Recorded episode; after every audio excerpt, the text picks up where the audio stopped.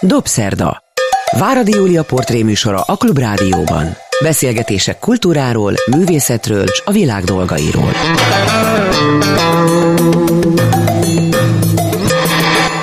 Jó estét kívánok, ez a Dobszerda, én Váradi Júlia vagyok.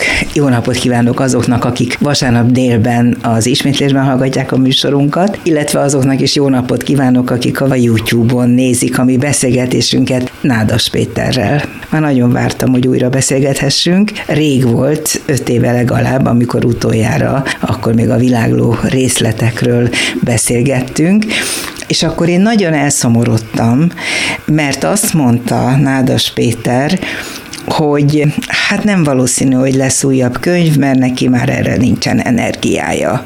Amikor aztán meghallottam, mert hogy a madarak mindent elcsicseregnek, hogy mégiscsak születik egy könyv, akkor egész őszintén mondom, hogy én borzasztóan megörültem ennek. De mi történt? Honnan szerezte be az új energiákat? Ezt kérdezem először Eszterházi Péter szerint az utolsó magyar parasztírótól, Nádas Pétertől. Igen, hát a, a földjeimen.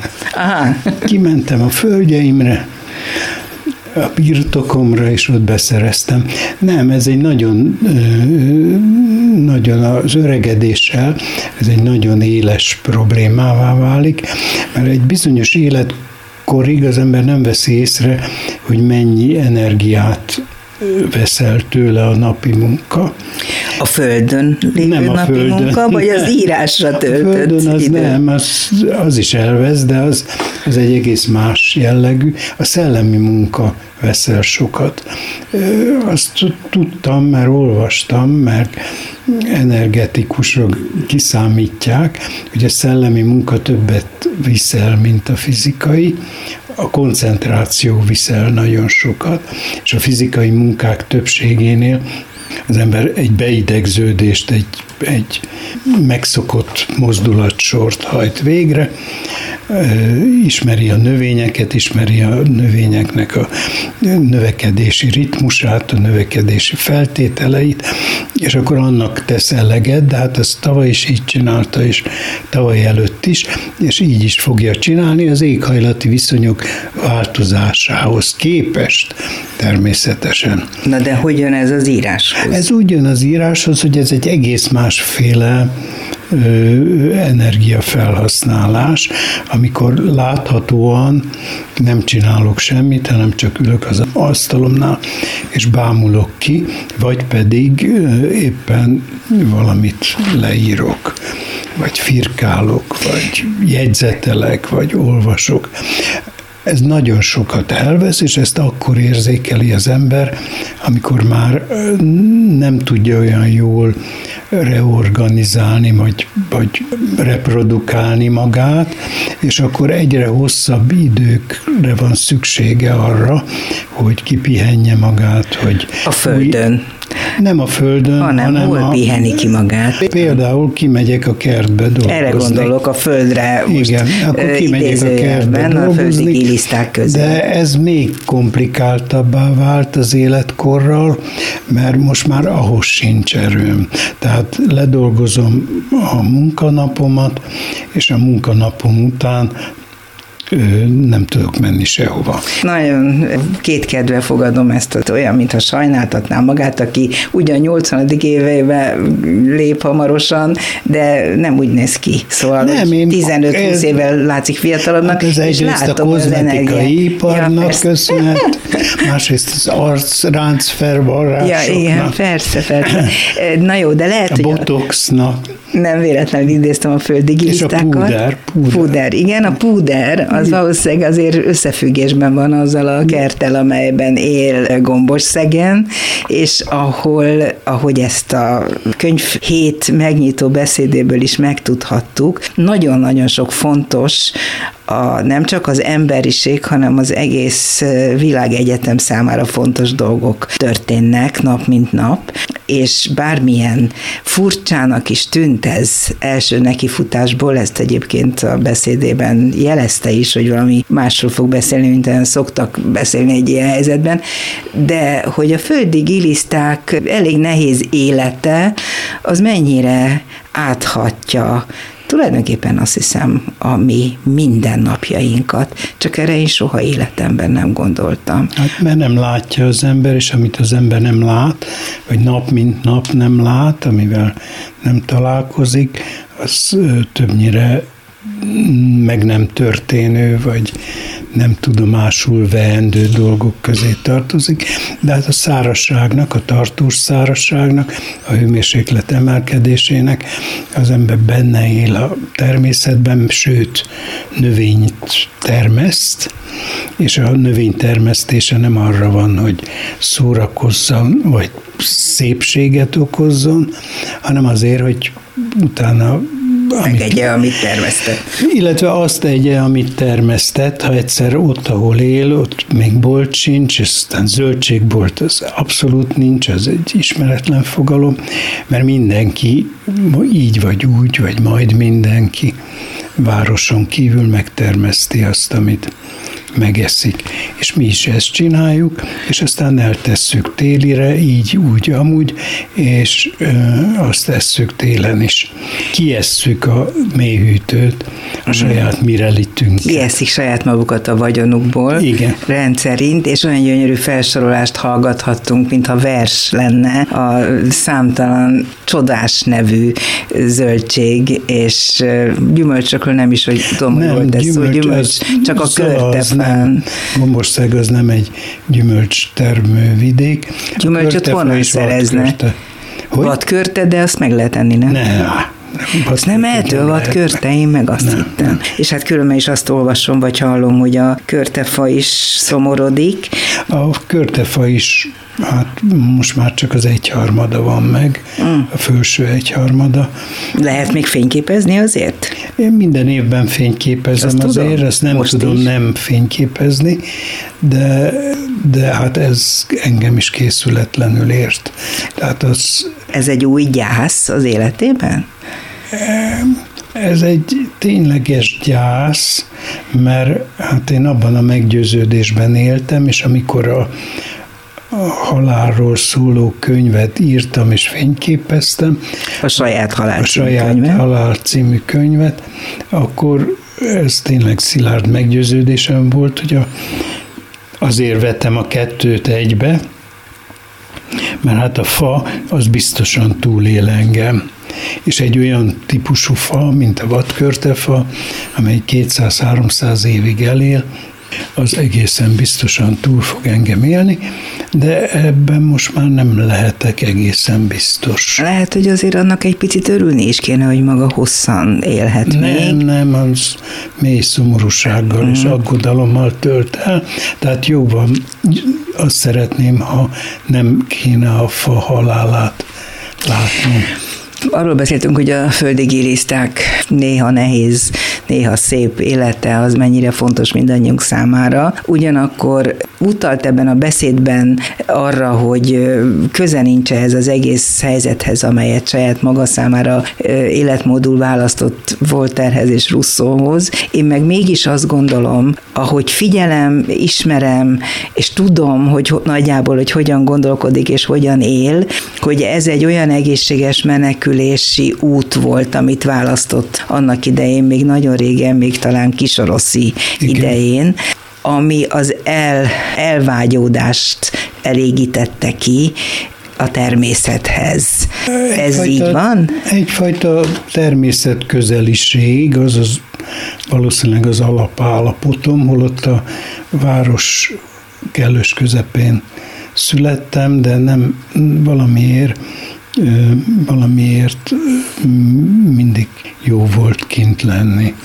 De igen, nagyon sok oka volt, hogy elmentem Budapestről, és nagyon jó volt a Dunával élni jó ideig. Hosszú ideig. Hosszú Ugye hány ideig. évet élt a Duna partján? Hát nem tudom, 68-tól 68-ban mentem el, 68 nyarán, egészen pontosan augusztus 19-én, és másnap bevonultak a Varsói Szerződés egyesített csapatai bevonultak Csehszlovákiába, kivéve Romániát, a Ceausescu elvtárs az kimaradt belőle, ki akart maradni, mm-hmm.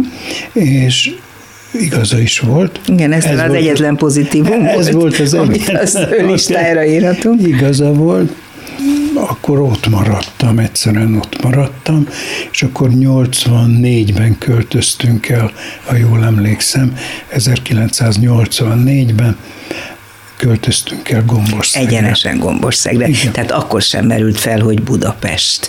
Nem, hát Budapest mint második otthon, persze. Otthon mindig jelen volt. De az de, csak egy háttérország. De az csak egy háttérország volt, igen. Mm. Akkor végleges a, költözés volt. Ez a volteri műveljük kertjeinket, jól idézem? Igen ez egy nagyon tudatos menekülés attól, ami az embert a városban, a mindennapok sodrásában, a társadalmi környezetében, a politikai hatások tekintetében, és így tovább éri, és ettől akar távol kerülni?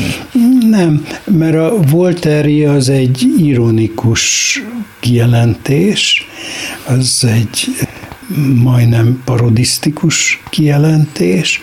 Volter ezzel a dologgal inkább humoros viszonyban van, vagy parodisztikus viszonyban van. Nádas viszont nagyon komoly viszonyban? Én, én nem, nem voltam ezzel parodisztikus viszonyban, hanem egy szükségszerűség volt. Én ebben a politikai rendszerben, a akkori diktatúrában nem akartam semmilyen formában részt venni, nem akartam újságíró lenni, nem akartam kötelező feladatokat teljesíteni, és elegem volt belőle, és hogyha éhen döglök, akkor sem akartam, és elmentem. Hát egy időre a hatalomnak is elege volt magából, mert igen. ugye volt 8-9 év, amíg egyáltalán nem publikált. Igen, igen. Hát ez egy kölcsönösen elegünk volt egymásból, úgyhogy ez a kölcsönösség, nem, semmi szemrehányás nem volt bennem a dolog iránt, csak nem akartam benne részt venni. Megsértődött valami nagyon? Én? Igen. Azt olvastam most meg. valamilyen interjúból, baromira sokat készültem, mert nagyon izgultam ezen a beszélgetés, emiatt a beszélgetés beszélgetés miatt, hogy igazán jól sikerüljön. És azt olvastam, hogy valamikor be akarták szervezni. Igen, de hát attól se sértődtem meg. Miért sértődtem volna meg? Mert miért ne akartak volna be, miért ne akartak volna beszervezni? Be akartak szervezni, csak olyan hülye, tehát olyan mértékben tévedtek a megítélésemben, hogy az, azt, azt el se tudom mondani. Hogy jöttek rá, hogy tévedtek? Ők nem jöttek rá, a beszélgetés közben jöttek rá, hogy nem lehet azzal becsábítani engem ebbe a bugyorba, hogy majd ők segítenek nekem, hogy megjelenjenek a egyébként betiltott írásaim. És nem akartam a segítségüket, és ennek fejében meg különösen nem, de senkinek a segítségét ebben nem óhajtottam igénybe venni, meg hogy elmondják a feleségemnek, hogy kivel csalom meg őt. De hát mondják el, ha egyszer már tudta, akkor miért nem mondanák el? Mondják el. Tehát itt valamiket nagyon rosszul ítéltek mm. meg, rosszul ítélték meg az embert, aki velük szembe ült, és ez inkább mulatságos volt, sértőnek nem, felháborodottnak tettettem magamat, úgy csináltam, mint a mérhetetlenül fel lennék háborodva, és nem is érteném, hogy mit akarnak, tehát abszolút nem érteném, és arra, hogy majd írjam meg, hogy csak annyi kellene, hogy a beszélgetéseimről írásbeli vallomásokat, vagy nem is vallomás, ezt a szót messze elkerülték. Hát csak úgy leírjam nekik, hogy miről, meg ki, kivel beszélgettem. És hát erre úgy csináltam, mint a hülye, hogy ezt nem értem, hiszen mindent úgy is megírok, ez meg, ha most nem, akkor majd később megjelenik, miért kéne azt külön maguknak megírnom? Tehát nem ez volt a háttere részben sem annak, hogy, hogy el innen, nem, de jó messzire. Nem. Ez egy, ez egy olyan volt, mint egy cserekkereskedelmi egyezmény. Én, amit nem írt alá. Amit nem írtam alá, tehát borsot törtem a rendszer orra alá, és az rendszer pedig a saját eszközeivel reagál. A rendszer De hát én nem dolgot. voltam ártatlan, úgymond, mert ezt a szisztémát, ezt a rendszert én nem tudtam elfogadni, mert épp olyan amorálisnak, épp olyan etikátlannak éreztem, amilyen a beszervezési módszerük volt, semmi különbség nem volt. Addigra már elkészült részben, ha én jól néztem ennek utána, annak a könyvnek, ami most megjelent, annak az alap története, ugye? Mert hogy az emlékiratok könyvében erre van is, azt hiszem, hogy volt is egy részlet, amit aztán megsemmisített, ami a kisoroszi, vagy kisoroszi környéki kis falvak paraszt embereiről, meg az ott élő bevándorlókról, vagy oda betelepítettekről szólt, és aztán ez eltűnt Nem, nem, nem. Az, hogy az, volt ez pontosan? Ezek jegyzetek voltak, elkészült, voltak elképzeléseim egy könyvről, amelyik jóval szociográfikusabb lett volna, mint ebben a mostani formájában. Voltak feljegyzéseim, ez a, ezek a feljegyzések néhány évvel ezelőtt, talán két évvel ezelőtt, aztán a többi hasonló papírommal, kéziratommal, levelezésemmel elmentem Berlin. berlini akadémiához. Minden anyaga ott van most, már minden olyan dokumentum, ami Gyakorlatilag igen, valaha? tehát mit tudom én, ennek a regénynek a további jegyzetanyaga uh-huh. nincs ott, de meg a kézirata sincs még ott. De minden esetre folyamatosan ezek elmentek, ezek a papírok, tehát amikor elkezdtem írni, akkor már nem voltak ott. De mikor De gondolta, nem, hogy ezt el kéne kezdeni írni? Ez 1968 és 70 között születtek. születtek ezek a jegyzetek, de nem tudtam magam elhatározni, hiszen akkor még a családregény végét írtam, azt 72-ben fejeztem be, és ez egyidejű a családregénnyel. Mindig úgy dolgoztam, hogy miközben valamit csináltam, jegyzeteltem egy következő elképzelés uh-huh. alapján. Ez hozzátartozik ahhoz, hogy az ember valamit ténylegesen be tudjon fejezni, hogy legyen még egy másik csápja, Jé. Ami, ami már... Ez a maga esetében mindig így Igen, volt? mindig így volt, hogy akkor már tapogatódzik uh-huh. valami más felé. Hogy nehogy az űr képe nem, megjelenjen nem, a vége nem, után? Nem, azért mert a szerkezetből, a formából kirekesztődik egy csomó dolog, ami azonban érdekel. Ah, tehát egy melléktermék. Egy kvázi. melléktermék, Értem. ami aztán főtermékké válik, de annak is van egy melléktermék. A főtermékből aztán miért nem lett igazi főtermék?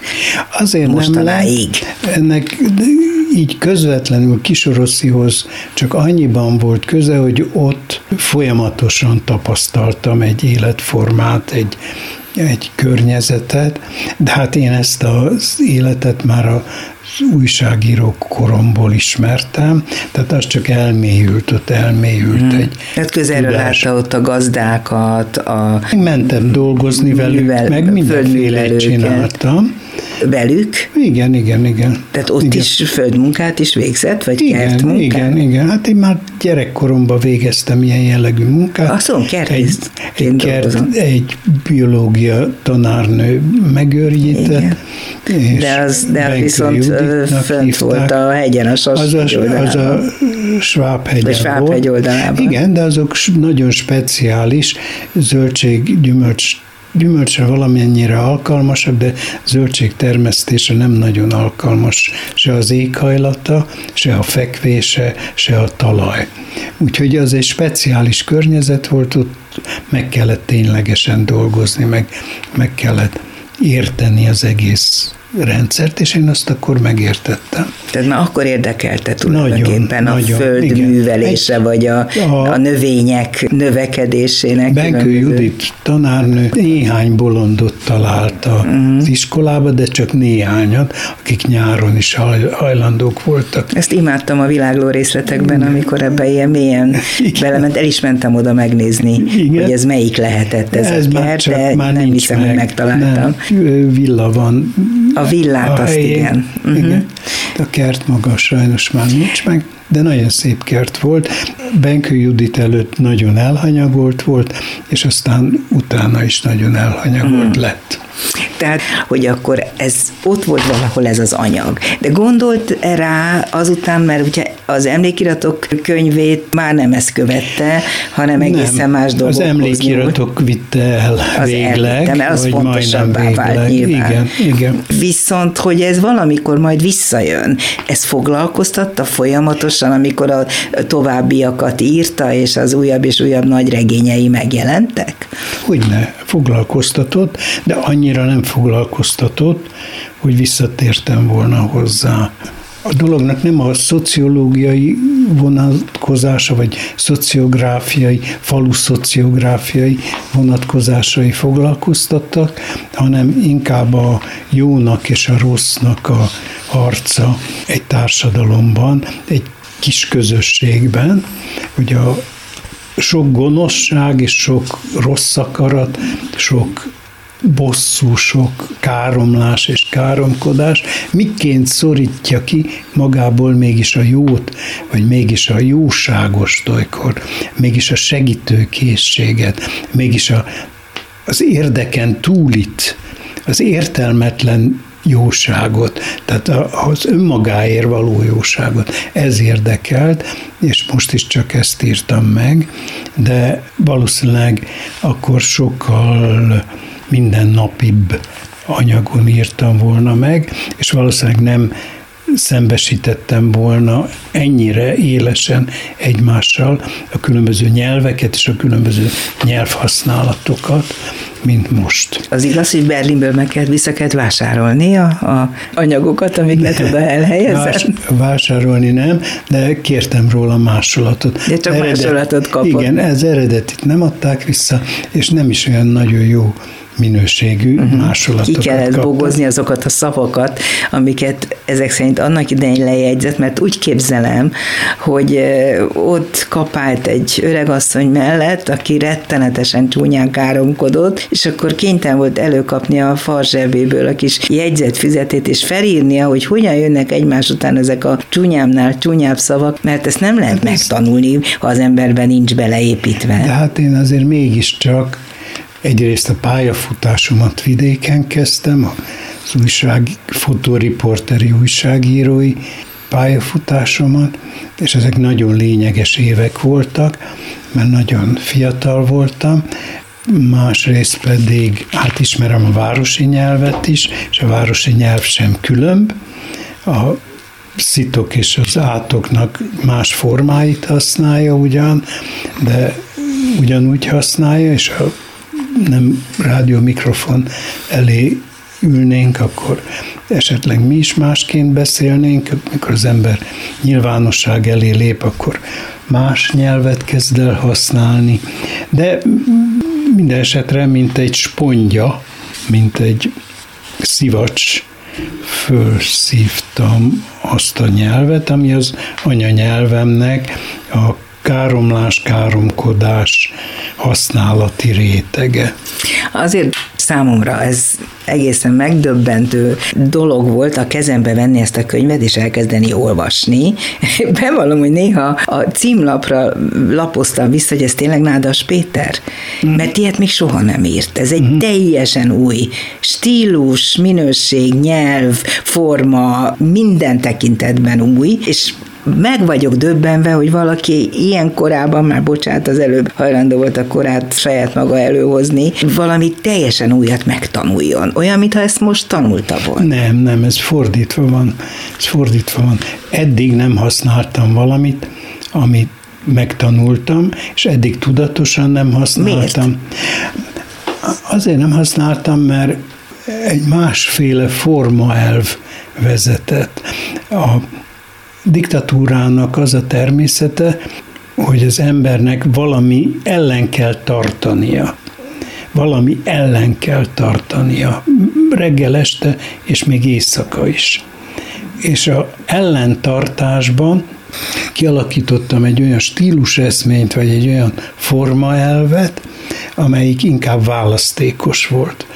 Akár lila, mondták uh-huh. a barátaim, vagy a Tehát, hogy vigyázni kellett a szavakra, és meg kellett formálni egy második régióját a nyelvezetnek. Egy formálisabb, választékosabb, irodalmiasabb nyelvet használtam, és el akartam választani, szándékosan elválasztani a köznyelviségtől. Uh-huh.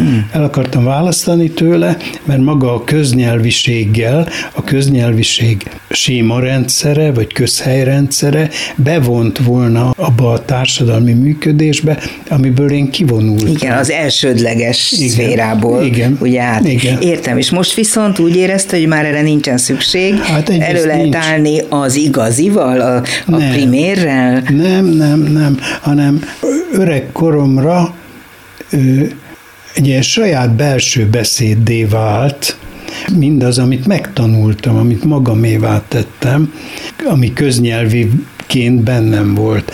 És az is élményszerűvé vált, hogy én ennek ellentartottam egy életen uh-huh. át. Tehát most inkább azzal foglalkoztam, hogy ezt szabadjára engedem, de nem csak ezt engedem szabadjára, hanem azt a közhelygyűjteményt is, amelyet más társadalmi csoportok művelnek, tehát a református pap, a katolikus pap, a pszichológus növendék, a maga szaknyelv, szakzsargonjával. Úriasszonyok. Az úriasszonyok, a maguk, az is egy szakzsargon. igen. Az is egy szakzsargon hát egymás között, és az alsóbb szociális igen. osztályokkal. Tehát összeengedni. Annyira összeengedni, a, hogy mondaton belül is hogy mondaton, összeérnek igen, ezek. Igen, hogy mert meg szeretnék egymást érteni, de megtörnek ne, egymáson, és nem értik egymást. Tehát a nyelvnek az azt a tulajdonságát, amikor nem kommunikatív, amikor elhangzik a az éterben, vagy elhangzik a levegőben, és mégsem kommunikatív, hanem hirtelen a kommunikáció gátjává mhm. válik, holott arra lenne való, hogyha nem rétegenként és nem osztályonként beszélnénk, hanem lenne egy neutrális nyelvünk, ami nincs, sehol nincs, és azzal talán közlekedni tudnánk, de nincs ilyen nyelv. Nádas Péterrel beszélgetek a Dobszerdában, nagy örömömre. A témánk most ebben a pillanatban a Rémtörténetek című legújabb regénye.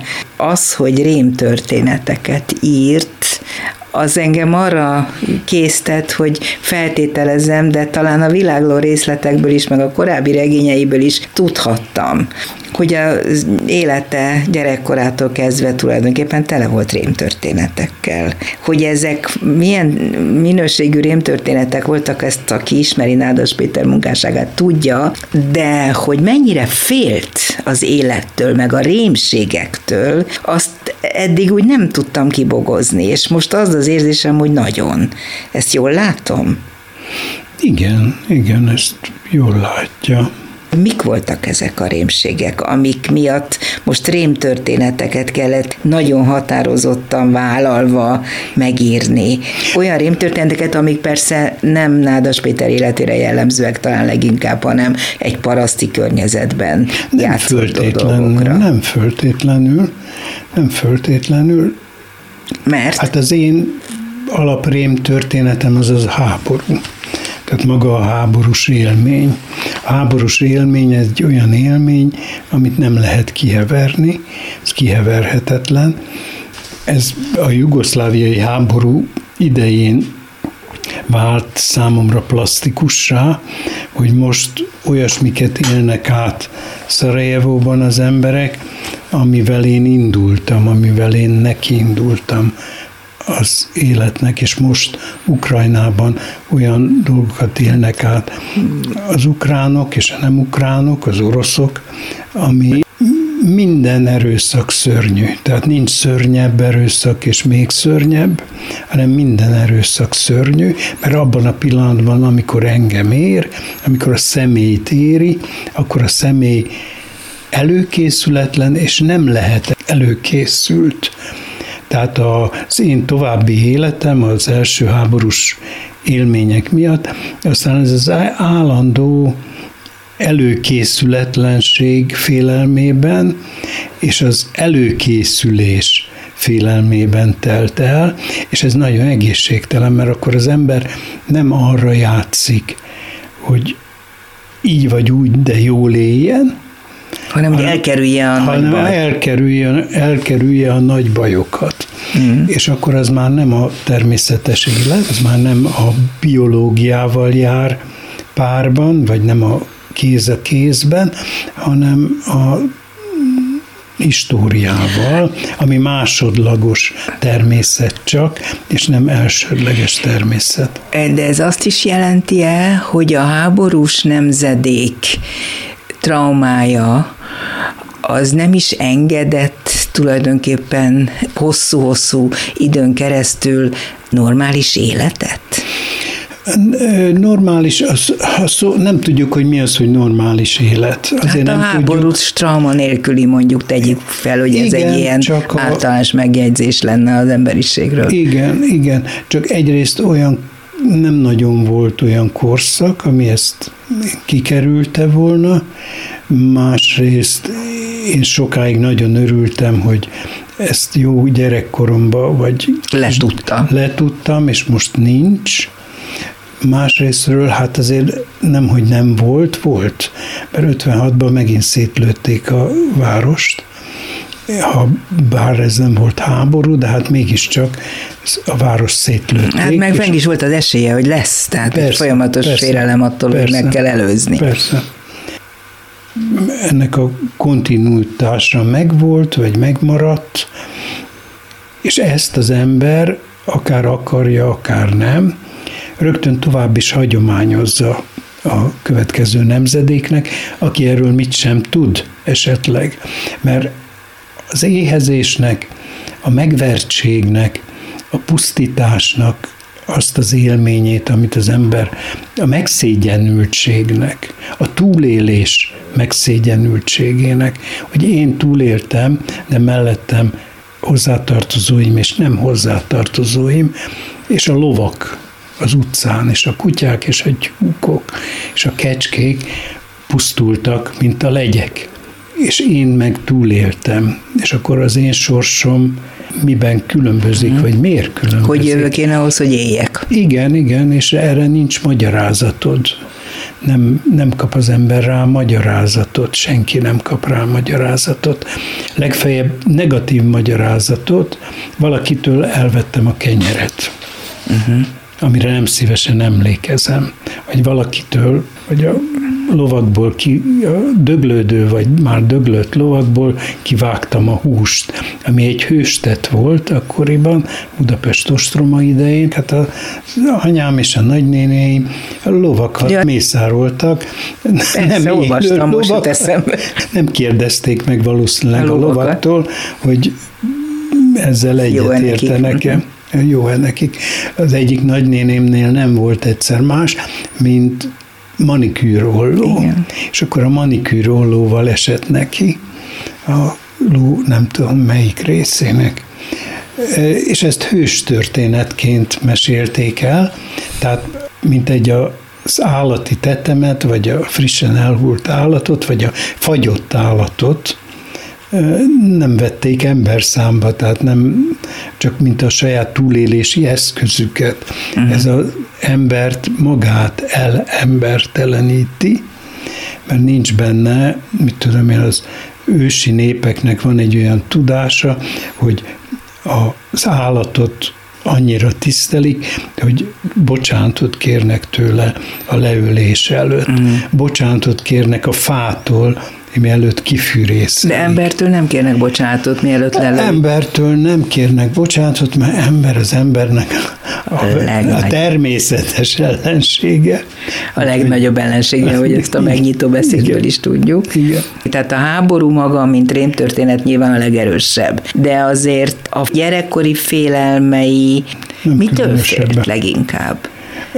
Félelemmel nem jó illetni az én Szorong, ez inkább szorongás. szorongás. Ez inkább szorongás, és egy állandó lét, hogy valamit ne csináljak a meggyőződésem ellenére, vagy valamit ne csináljak másoknak, ne okozzak gondot se, meg rosszat se. Tehát legyek jobb gyerek, mint amilyen vagyok. Ami egy nagyon nagy életfeladat, mert az ember sajnos nem tud jobb lenni, mint amilyen. A Rém történetek című könyvből egyébként nagyon sokat tanulunk arról is, amit felteszem, hogy annak idején, és ezt a világló részletekből tudjuk pontosan, a pszichológussal való hosszú-hosszú kapcsolatából tanult. Itt egy pszichológiai tanfolyamot kapunk tulajdonképpen azzal kapcsolatosan, hogy hogyan kell bánni a kezelhetetlen emberekkel.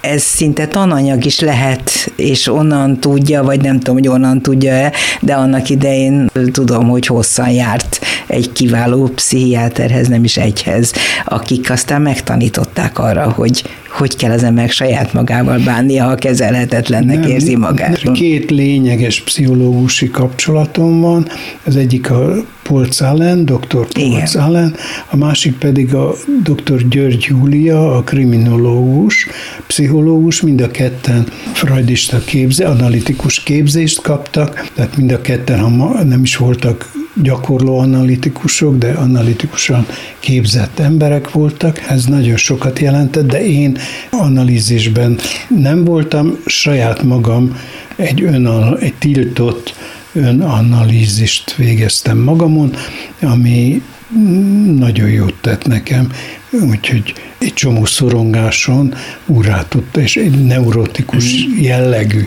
gesztusaimon úrá tudtam lenni, vagy meg tudtam ezeket érteni, és fel tudtam dolgozni. De azt jól vettem le, hogy Polcalen is és György Júlia is valamennyire mintáját adták a két pszichológusként vagy pszichiáterként szereplő regényhősnek? Polc Allen nem. Polc Allen mindenféle más tekintetben nagyon lényeges szerep, szereplő, ez nem jó résztvevője volt az életemnek, de a György Júlia sokkal inkább, mert a György Júlia az, azt akarta, hogy én is pszichológus legyek, egy kriminológiai ügyben kerestem őt föl, és azt állította, mint a könyvemben a Sármány Júlia piroska, virág piroska, igen, hogy előtt. pszichológusnak, vagy pszichiáternek, vagy kriminológusnak kell lennie, de én ezt nem akartam lenni, miként Mirák Piroska sem akar. Mi nem akart pszichológus lenni, ha ennyire jól tudta kezelni a, az emberi pszichét már azután, hogy egy ilyen önanalízist is végzett? Azért, mert a betegség vagy a, a pszichológiai sérültség ilyen mennyiségben engem nem érdekelt. Tehát engem az esetek nem érdekeltek, nem kötöttek le. Riasztották Egy, az nem, ilyen nem, nem, soha. rendhagyó vagy deviáns nem, nem. emberek? Nagyon, nagyon szeretem a deviáns embereket. Riasztanak a a sematikus, a az, akik magukat normálisnak gondolják, azok riasztanak, igen sokkal inkább, mint a deviánsok. Igen. Ez a könyv két különösen szépen megrajzolt deviáns ember történetét írja le, főleg, de nem csak az övé. Tulajdonképpen mindenki deviáns, hiszem ebben a könyvben, ha jól Hát beszél. én föltétlenül. Ugye? és ez szándékos is volt, de hogy nem azért rémtörténetek a rémtörténetek, mert deviáns emberekkel történnek, hanem talán tényleg azért, mert a magukat normálisnak tekintők nem tudnak mit kezdeni a deviánsokkal többnyire. Saját magukkal nem tudnak mit kezdeni, és ha valaki saját magát nem érti, akkor az deviáns sem érti, mert magát a devianciát, mint szükségszerűséget nem érti a betegség határain belül sem, tehát amikor valaki átlép egy határt, súlyos határok ezek, meg határzárak, akkor már tényleg nehéz megérteni, akkor már ahhoz tényleg felkészültnek kell lenni, hogy megértés valódi megértést tudjon. Hát a produkálja, akkor az rossz, de hát tanúsítson valaki iránt, aki deviáns, de azt is meg kell érteni ahhoz, hogy valamit tegyen vele, vagy valamit tegyen a deviancia ellenében, ami mindig annak is fájdalmas, aki deviáns. Nem csak a környezetének fájdalmas, hanem annak is fájdalmas, aki elköveti, csinálja. Még akkor is, ha mondjuk élvezetet szolgál a devianciája, akkor is fájdalmas is, is neki különleges megközelítést érzékelek ebben a könyvben a szexualitással kapcsolatosan, ami azért általában majdnem minden munkájában szerepet kap. Ezúttal az az érzésem, hogy itt nagyon negatív szerepet szánt ennek a témának. Azt is mondanám, hogy kiábrándítóan szomorú szerepet. Én ezt nem, én ezt nem érzékelem így. A szexualitásnak én semmiféle szerepet nem szánok, mert hát az, hogy az embernek neme van, és hogyha az esetek többségében ez a nem, ez el van döntve a természet által, vagy a genetika által, annak én nem tulajdonítok különösebb jelentőséget. Nem is erre az, gondolom. Az erotikának, tehát annak a működésnek, ami két ember között akkor is létrejön, hogyha nemi szerveiket nem egyesítik, akkor is létrejön, ha nem akarják, és akkor is, hogyha nem tudják, akkor ez mindenképpen De, de ennek létrejön. a fájdalmáról, Igen. vagy ennek a szörnyűségéről, Igen. ennek a rémségéről én olvasok itt most elég sokat. Én nem, érze, nem érzékeltem ezt. Akkor lehet, lehet, hogy ez hogy... természetesen jött, és én meg csak kívülről néztem. Lehet, lehet, én nem tudom tudom, de minden esetre én szándékom, nem, nem volt ilyen szándékom, hogy bárkit el, eltántorítsak. Az nem, erotika. nem is gondolnám, hogy ezt akarta volna, csak hogy az erotikának nagyon sokszor nem feltétlenül pozitív a vonzata. De hát ezt a realista ítélő képességem mondatja velem, nem valamiféle rémség szándéka, hogy általában az emberek szeretik egymást, és aztán ugyanazok az emberek nem szeretik egymást. Általában vonzódnak, vadul vonzódnak egymáshoz, nem tudnak egymás nélkül meglenni, és aztán meg hirtelen nem hol az egyik nem, és a másik igen, hol a egyik sem, és akkor kifordul az egész dolog, és gyűlölik egymást, és egymás torkának esnek, és megölik egymás gyermekeit, és rettentes dolgokat művelnek. Ez így reális. Val- valószínűleg igen, de mégiscsak nyomasztó gondolat, hogy ez mennyi baj tud okozni. De ez nem gondolat, ez nem gondolat, ez inkább egy tapasztalat, ez egy egyszerű tapasztalat a maga nyomasztó tapasztalata nekem meg a könyvolvasása okán szerencsére még csak gondolat. De azt akartam De volna még, bocsánat. Soha nem találkozott ilyesmivel a való életben. Közelről talán nem, és milyen szerencsém van, találkozhatom még, viszont a nyelvre visszatérnék. Nem csak a nyelvre, hanem a beszédre magára, a szóra, a szó jelentésére. Hogy annak mekkora súlya van, ezt újra és újra tökéletesen megérteti az olvasóival, hogy vannak olyan tabuk, amelyeket ha az ember nem volt fel, akkor az egy életet tehet tönkre. És hogy hogy lehet megértetni az olvasókkal is, a világgal is, az emberekkel is, hogy, hogy mondjuk ki, amit gondolunk szavunk, hogy merjünk beszélni, hogy legyenek szavaink, hogy mennyi mindenre nincsen szavunk. Ebből a könyvből ez is kiderül. Már nagyon korán kisgyerekként érdekeltek, izgattak azok az egyezmények, amelyek egy-egy szóhoz kötődnek, hogy mit értsünk alatta, holott mást jelent, vagy mást, példát. mást is jelent. Hát ha az erotika egész szótárát veszi példának, akkor látja, hogy olyan szavakat használunk, amelyek egészen mást jelentenek, és engem ez érdekelt, hogy ezek most mit fednek milyen maga a szitok. A szitok az olyasmit ajánl a másik figyelmébe, mint élvezett tárgyát, ami társadalmilag tiltott. Most akkor most mit vegyünk komolyan? A tiltást vagy az ajánlást? Hogy mit csináljak, melyik szülőm, melyik szervével? Ez most egy tiltás, vagy egy ajánlás? Na most ez mind a kettő, természetesen, és éppen az, a, az üt vissza benne, hogy mind a kettő, feltételezem a másikról, hogy a másik olyan cselekményeket hajt végre, amelyek egyébként tiltottak, és neki csak olyan cselekményt ajánlhatok, ami tiltott, de ez azt is tartalmazza, és ezt a kriminológia jól tudja, meg a pszichológia, hogy ezt nem véletlenül ajánlom, tehát saját vágyálmaimat, saját saját magamat leplezem le. Ezt írja a pszichológia? Hát ez a tapasztalata nem írja, vagy lehet, hogy írja, de hát Freud írja is, de hát ez a tapasztalata, hogy ez egy vágy kielégítő gesztus, uh-huh. amit akkor valami olyasmit ajánlok, amit magamtól eltiltok. Tehát amikor valaki káromlásként ilyen ajánlatokat tesz egy másiknak, akkor a saját magát is elárulja, sajnos. Nem tudja nem elárulni. És a másik számára is elárulja, akit éppen szidalmaz.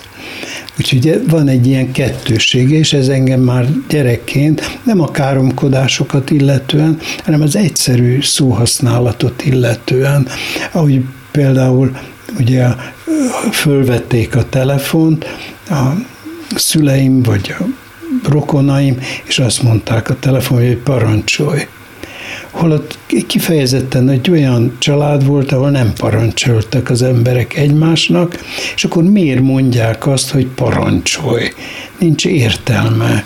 Tessék abba hagyni. Amikor viszont szóltam emiatt a szüleimnek, hogy miért használják ezt a szót, hogy parancsolj, amikor nem szeretik, hogy bárki bárkinek bármit parancsoljon, akkor nem értették, hogy miről beszélek. Ami azt jelenti, ma már tudom, akkor nem értettem, hogy ilyen nagy és felvilágosult és tudatos emberek hogy, hogy nem értik, hogy mit akarok ezzel, és az egyenlőség bajnokai nem értik, hogy miért nehezményezem ezt a szóhasználatot, az azt jelentette egyszerűen, hogy soha nem gondolták végig, hanem csak egy polgári sémát, egy beszéd helyzetben egy sémát használtak, aminek semmiféle jelentése nem volt. De most az emberek elkezdenek olyan szavakat kicserélni egymással, aminek semmiféle jelentése nincs, vagy az ellenkezője a jelentése mint ami a jelentése, akkor ott baj van a kommunikáció. Sok ilyen baj van, mint hogy ebben a könyvben ugye kiderül, hogy valamiféle ördögűzésnek vagyunk tanúi, és hogy ezt a kifejezést használni, pláne abban az időben, amikor a vallás ellen, de hát mindenféle ehhez kapcsolódó dolog ellen is olyan módon lépett fel a hatalom, hogy senki nem ejtette volna ki még csak a közeli szavakat sem. Hát ez talán a legpregnánsabb jelzés arra, hogy amiről nem beszélünk, az azért van, sőt, talán még erőteljesebben van, mintha beszélnénk róla, ugye? Igen, igen. Ez volt a szándék, feltételezem. Hát hogy... az ördögüzés, az egy, maga az ördög szó, a sátán, a gonosz, az egy többszörös tiltás alatt lévő szó, mert azt nem csak az ateizmus tiltja, hanem az maga az egyház is elkezdte a modernizáció folyamatán, tilt, folyamatában tiltani, de a maga a szó rossz hírűvé vált, és az egyházon belül is nagy viták, a protestáns egyházakon belül is nagy viták voltak, hogy egyáltalán mit csináljanak a gonoszszal, mint fogalommal. Holott valamennyien tudjuk, akik a második világháborút átértük, hogy a gonosz az egy valóság, az egy valóságos dolog, tehát ezt akár ateista vagyok, akár teista vagyok, e- ezzel valamit kezdenem kell nem tudom mennyire volt konkrét megfigyelés, ezek a társadalmi rétegek nagyon érdekes kapcsolatban vannak egymással, de a legérdekesebb, legalábbis nekem, hogy a kétféle vallás, a református és a katolikus, ami egyébként tudomásunk szerint ugye nagyon nem szokott megférni jól egymással, itt olyannyira tud összekapcsolódni, mert mindenki más a közös ellenség. Igen. Hogy ez, ez szimbolikus is nyilván, de ezt azt hiszem nagyon nagyon fontosnak tartotta íróként elmondani. Ez, ez tapasztalatom is volt a diktatúrában, tehát egészen a fordulatig, egészen 89-ig a két egyház nagyon a kis közösségekben mindenképpen nagyon jól megvolt egymással, és inkább arra törekedett, hogy semmiféle vallásháborús konfliktus él, vagy legyen. konfliktus ne legyen közöttük, éppen azért, mert volt egy közös ellenség, az ateista, a kommunista, aki őket meg akarta semmisíteni, mindkettőt. És akkor tudta jobban megsemmisíteni, hogyha valamelyikhez be tudott férkőzni. Ez egy egyszerű, nyers tapasztalat volt. Ez már püspöki szinten nem így működött, és aztán a felső vezető, az egyházak felső vezetésében megint így működött, nem keresték a bajt egymással. Annak idején gyerekkoromban elég sokszor hallottam, hogy a pokol útjai jó szándékkal vannak kikövezve. Erre nagyon sok példát hoz ebben a könyvben. Hát tulajdonképpen lényege. Szól. Mindenki valamilyen jóra törekszik, valami helyi jóra törekszik, és ebből, miután sok gonoszságot szabadít el mellékesen, ebből a sok gonoszságból végül is összejön az, amit katasztrófának vagy tragédiának tragédiának nevezhetünk. A hozzávezető úton, ezen a bizonyos pokolba vezető, katasztrófához vezető úton nagyon sokszor jót tettet, szégyellik ezek az emberek, tagadják, hogy ők jók lennének, inkább nem vállalják, úgy csinálnak, mintha. Igen, nekem ez a tapasztalatom, hogy a, a, az ember a büszkesége miatt, rátartisága miatt, ez is egy jó szó, a rátartisága miatt az örömét, a másik miatt érzett örömét nem osztja meg a másikkal. Tehát az, hogy nekem örömömre szolgál, hogy te szép vagy, okos vagy, vonzónak talállak, az nem osztja meg a másikkal, mert akkor abból túl közeli viszony egy lesz. túl közeli viszony lesz, és a túl közeliből konfliktus keletkezik. Tehát inkább elkerülöm, és valami mást választok, mondjuk káromkodom, szitkozódom, negativisztikus vagyok, negatív dolgokat mondok, magamnak is, nem csak a másiknak, vagy másoknak, hogy távol tartsam. Tehát túl nagy a vonzás, túl nagy a veszély, távol kell tartanom, és ez a távoltartás, ez aztán átfordul nagyon negatívba. Uh-huh. A tetszésből valami borzalom keletkezik. Egész rövid mondat erejéig visszatérek a földi gilisztákra, mert azt is gondolom, hogy az, hogy ilyen derűsen és jó állapotban látom Nádas Pétert, az annak is köszönhető, hogy műveli kertjeit, és eltávolodott teljesen valójában, de már nagyon régóta a mindennapoktól, amelyek itt bennünket Budapesten vagy Magyarország közepén folyamatosan érnek, és amelytől nagyon nehezen tudjuk magunkat távol tartani. Onnan messziről, a zalából, hogy látszik, mi látszik, vagy érdekli-e egyáltalán, vagy nem érdekli, és attól van ilyen jól? A Claudio Magrisnak van egy nagyon jó könyvcíme, Mitől messzire? Én nem vagyok messzire, hát mitől lennék messzire? A budapesti politikai De környezettől. Budapest az ugyanolyan, mint az ország. Vagy az, az ország, ország olyan, mint Budapest. Nincs közötte. Gombország is olyan? Hát a kert ellen? is olyan? A, a földi kert, giliszták? Hát igen, igen, mert a földi gilisztáknak sincs elég nedvességük. Tehát ők is valamivel küzdenek, ami valamennyiünket sújt, és hát azért sújt, mert azokon a társadalmi szerkezeteken, amelyeken úrrá kéne lennünk ahhoz, hogy ne pusztítsuk a Földet, hanem együtt éljünk valamivel, ami mi magunk is vagyunk, hát mi is természet vagyunk, nincs olyan, hogy környezet meg én, ugyanolyan természeti lény vagyok, mint a földi giliszta. Elől beveszem, alul kijön. Ő is ugyanezt csinálja.